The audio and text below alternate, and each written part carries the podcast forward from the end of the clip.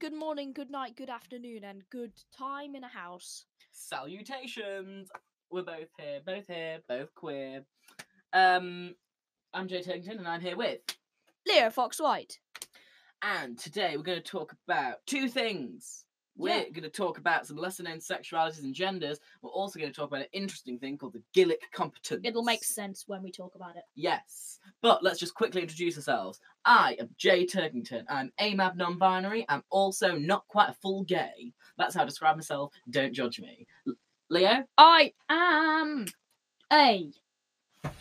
Take a deep breath. That's a lot of stuff. I am an assigned male at birth, AMAB, gender queer, um, pronoun indifferent, um, omnisexual, um, demi romantic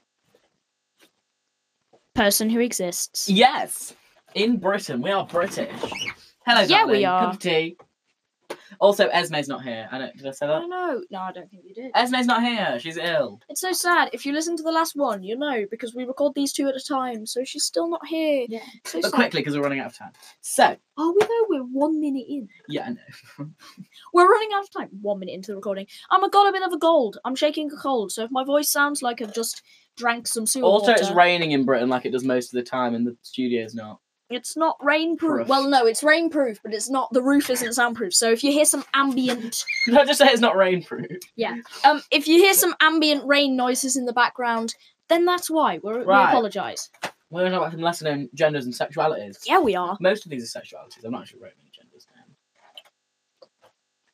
Do you want to talk about asexuality? I would like to talk about asexuality. So, asexuality is a lack of sexual attraction. It's on a spectrum. It is. Some people, um, just like most things in the world, asexuality is on a spectrum. You And can- it's valid. yeah, it is. You can go from completely asexual, no nothing, like no sexual attraction at all, right? To androsexual, which means having a strong attraction to something. Oh yeah, I thought we were talking about someone else. Mm. But He's yeah, getting his terms mixed so up. you get asexuality, which is no sexual attraction, and androsexuality, which is any form of sexual attraction. Mm. And in between, you have stuff There, like that time, they got the terms right. yeah, I did. Mm. Um, so in the middle of this spectrum, there's stuff like grey sexual, which is a faded sense of sexual attraction. Exactly. Demisexual, which is attract um sexual attraction under certain circumstances. Please note, though, all these things ap- uh, apply to romantic attraction as yeah, well. they're So somebody could be homosexual, a gay, but aromantic, Yeah. So they or might vice versa. they might feel sexual attraction to people of the same gender, but they not might- experience any romantic Someone could be heterosexual, but homo romantic. Yeah, they could. Um, and all of this is completely valid, Mm. va- valid, valid, and cool. So, that's asexuality. I personally identify as demi-romantic, which means I only experience romantic attraction under certain circumstances. Yes. Like if I've got to know someone really Mm, well, I don't know. platonically. Like if I've formed a strong platonic bond with somebody, then I might start feeling romantic. Wow. That that, that that that Sorry, I love how you just leaned in the mic and was like, attraction.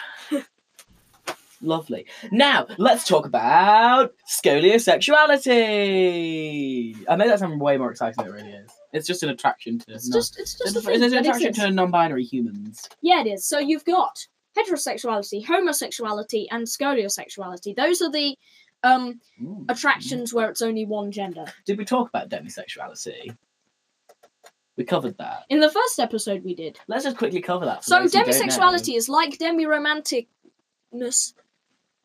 I believe Evan Edinger, the YouTuber, is demisexual. Or am I thinking of someone else? I'm gonna check that. Hang on. I'm not- on. I'm Leo not talk about Leo talk. I'm gonna check. So, um, yeah, skoliosexuality. Um, it's essentially so you've got there are three sexualities in which people are only attracted to one gender sexually or romantically. There's homosexual Can or I just romantic. interrupt Yeah, you? that sure. Evan, Eden, Evan Edinger is demisexual. I looked cool. it up. Um, so there's homosexuality or romantic, which is um if you're romantically or sexually attracted to the same gender. Heterosexual or romantic, which is you're um attracted to sexually or romantically attracted to the opposite gender, and skolio, which is your NB folks like my good self. yeah. So if you're attracted to non-binary people, um, just non-binary people, so Oh, not male, not female. Um, and I'm pretty sure there was another term for this, like ceterosexual. It was. It was ceterosexual. Oh, cool! I got that right. Woo! Yeah, right. What are we doing now? Those are some lesson. Oh my god, are you dying? No. Okay. I mean- Eventually. Well, yeah, but Uh, no, or maybe not. Maybe I'm gonna last forever. Anyway, I would like to talk about the Gillick competence. oh yeah, we okay. don't like it. Well, we kind of like it. But This is a, basically a movement, and it determines whether people under the age of 16 should be allowed to get access to medical treatment without their parents' uh, knowledge. without. It's a very complex issue, and it divides a lot of people. What are our thoughts? Under 16s. I, know- think they should. Oh, sorry. No, you on. I think they should personally, because say if someone is pregnant, they Hmm. want to have an abortion, which, oh boy, we mentioned abortion. That means the whole thing is just gonna like everyone's gonna be like, no, you're a demon, because abortion is a very divisive issue. Anyway, if somebody, for example, under sixteen, has got pregnant and does not want to Mhm. carry the baby and have the baby, Yeah. Then they might want to get an abortion, understandably. Mm. But what if they also don't want to tell their parents because they might be embarrassed or they think their parents might kick them out? Lots of reasons. If the Gillick competence is is like that, if it stops them from getting it without the parents' consent, Yeah. then they're in a very tricky. T- But bringing this back to the LGBTQ side of things, yes, which is, you know, uh, trans issues. it's why we exist. Issues. Now, this is from the NHS. As I'm reading this directly, you know, verbatim from the NHS. Okay. Verbatim. Children under the age of 16 can consent to their own treatment if they're believed to have in- intelligence, competence, and understanding to fully appreciate what's involved in their treatment. This is known as being Gillick competent. Otherwise, someone with parental responsibility can consent for them. This would be the mother or father of the child, a legally appointed guardian, a, um, a person with a residence order concerning the child, a local authority designated to care for the child, a local authority or person with an emergency protection order for the child. Okay? Yeah. So basically, if the in this country but somebody can um, consent to their own treatment Mm. or any procedures if they are believed to um But have the consent is very subjective. if they are believed to have the competence to understand fully what entails But that's the very subjective to the person deciding. Yeah. Um and if they not if they're not believed to be Gillick competent Yeah. then their legal guardian can consent Overrule. for them For example, if um, you know, uh, but ha- and it does, however, say, and this is the shock. This is the for lack of a word, shocking thing. Again, I'm reading off the NHS website verbatim. If a young person refuses treatment, which may lead to their death or a severe permanent injury, their decision can be overruled by the Court of Protection. This is a legal body that oversees the operation of the Mental Capacity Act 2005. The parents of a young person who has refused treatment may consent for them, but it's usual best to go through the courts in their si- in the in in this situation. So BASO, it's very subjective, and that's the problem. that is But this is for all medical treatment. But I think with um, a lot of people's worry about, especially if we relate this to say trans medical treatment, i.e., hormone replacement therapy, something like that. If somebody, um, you know, did it without their, you know, someone just went and did it, you know, it might it would cause a bit of a, a bit of a you know not talking through it, not anything. But, But then again, I know be- pe- people who have but often but would trans people be you know someone's you know coming saying oh i've been assigned the wrong gender i want this you know i want this surgery and this surgery would some would a doctor see that as being competent I don't know mm. But um, it's also you can look at it from the other side, like oh, um, maybe their parents might say if you're born intersex, which means you're born with both male or female. look what happened with that story we told last episode um, then some you're you might be I Hmm. don't know, you might be nine, and your parents are like, "Oh, we're going to, in air quotes, fix you Mm. and But sort of give you a gender." but- Chil- children, I know. Chil- I do know this. It's like refusing blood. You've got to respect their wishes, but you know, people can. It's like it's like that sort of old thing. It's like you know, if someone refuses blood, have they lost so much blood and it's causing dysphoria, or is it their belief? You know, you've got to have that sort of. You just got to have that sort of knowledge, and I think that just comes from experience more than anything. I don't think you can buy that. You can't. You can't buy it. You just got to live it. And that makes no sense to the people listening, but Jay is um I'm in St John's ambulance. Yes. Sorry. Yes, so to they clarify that. know quite a lot about this kind of thing. Well, no, but uh, I don't know. How those, all I know is in in. I don't want to misquote this because I don't want to say it wrong, and then be like I'm shouting. But you you do have to gain, gain consent for any for any treatment. You have to gain consent. Yeah. you have to. It's that's the law. That's the matter. It's me on a St John's duty or blooming a heart surgeon at the top of his game. You know, eh, consent is vital but it's very subjective. And I think when you're talking about people who are maybe, you know, like I said, nine or ten, it's very subjective. You've got to know, you've got to understand. But I think having this law in place, this uh, what was it, Gillick Gillick competence, I think making it that black and white is so maybe an updated law as opposed to a just no law, an outlaw, maybe just an updated law. Yeah.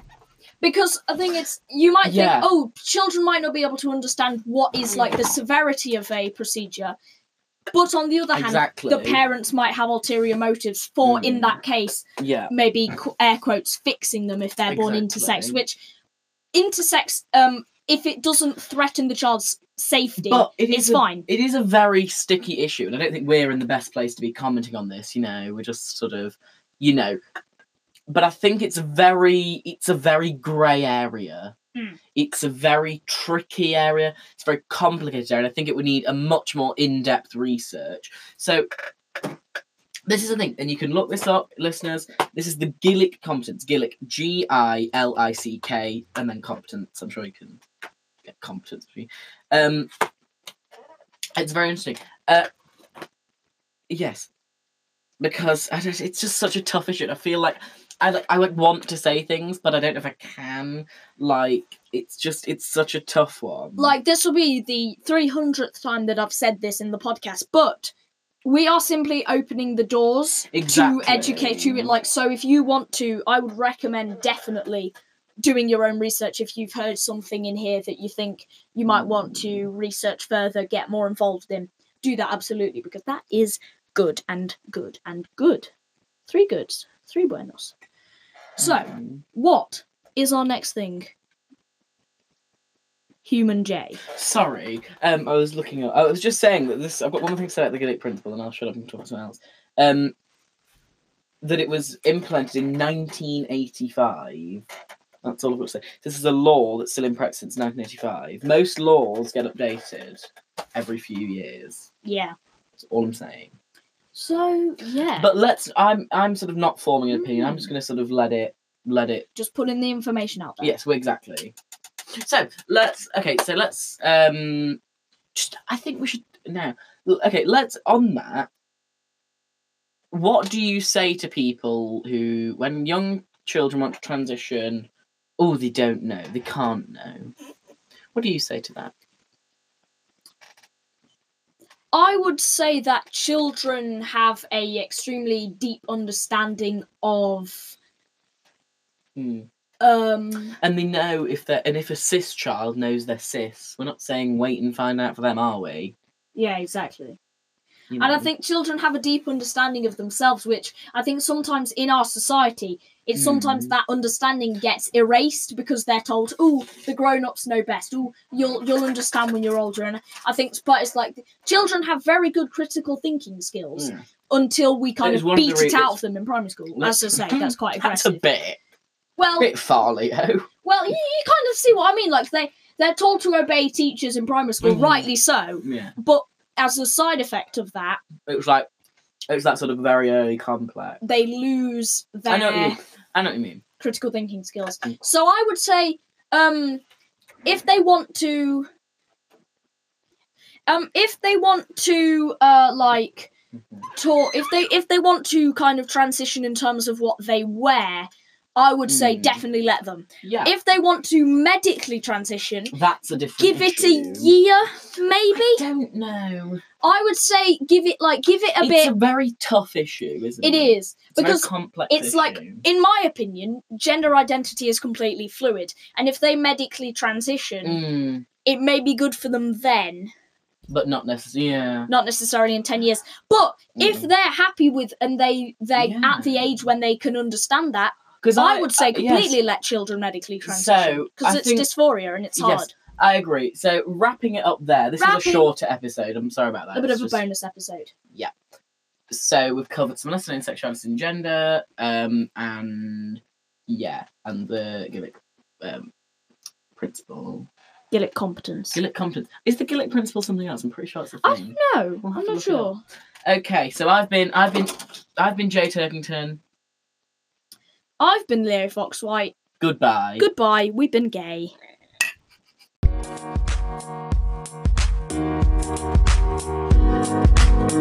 Bye.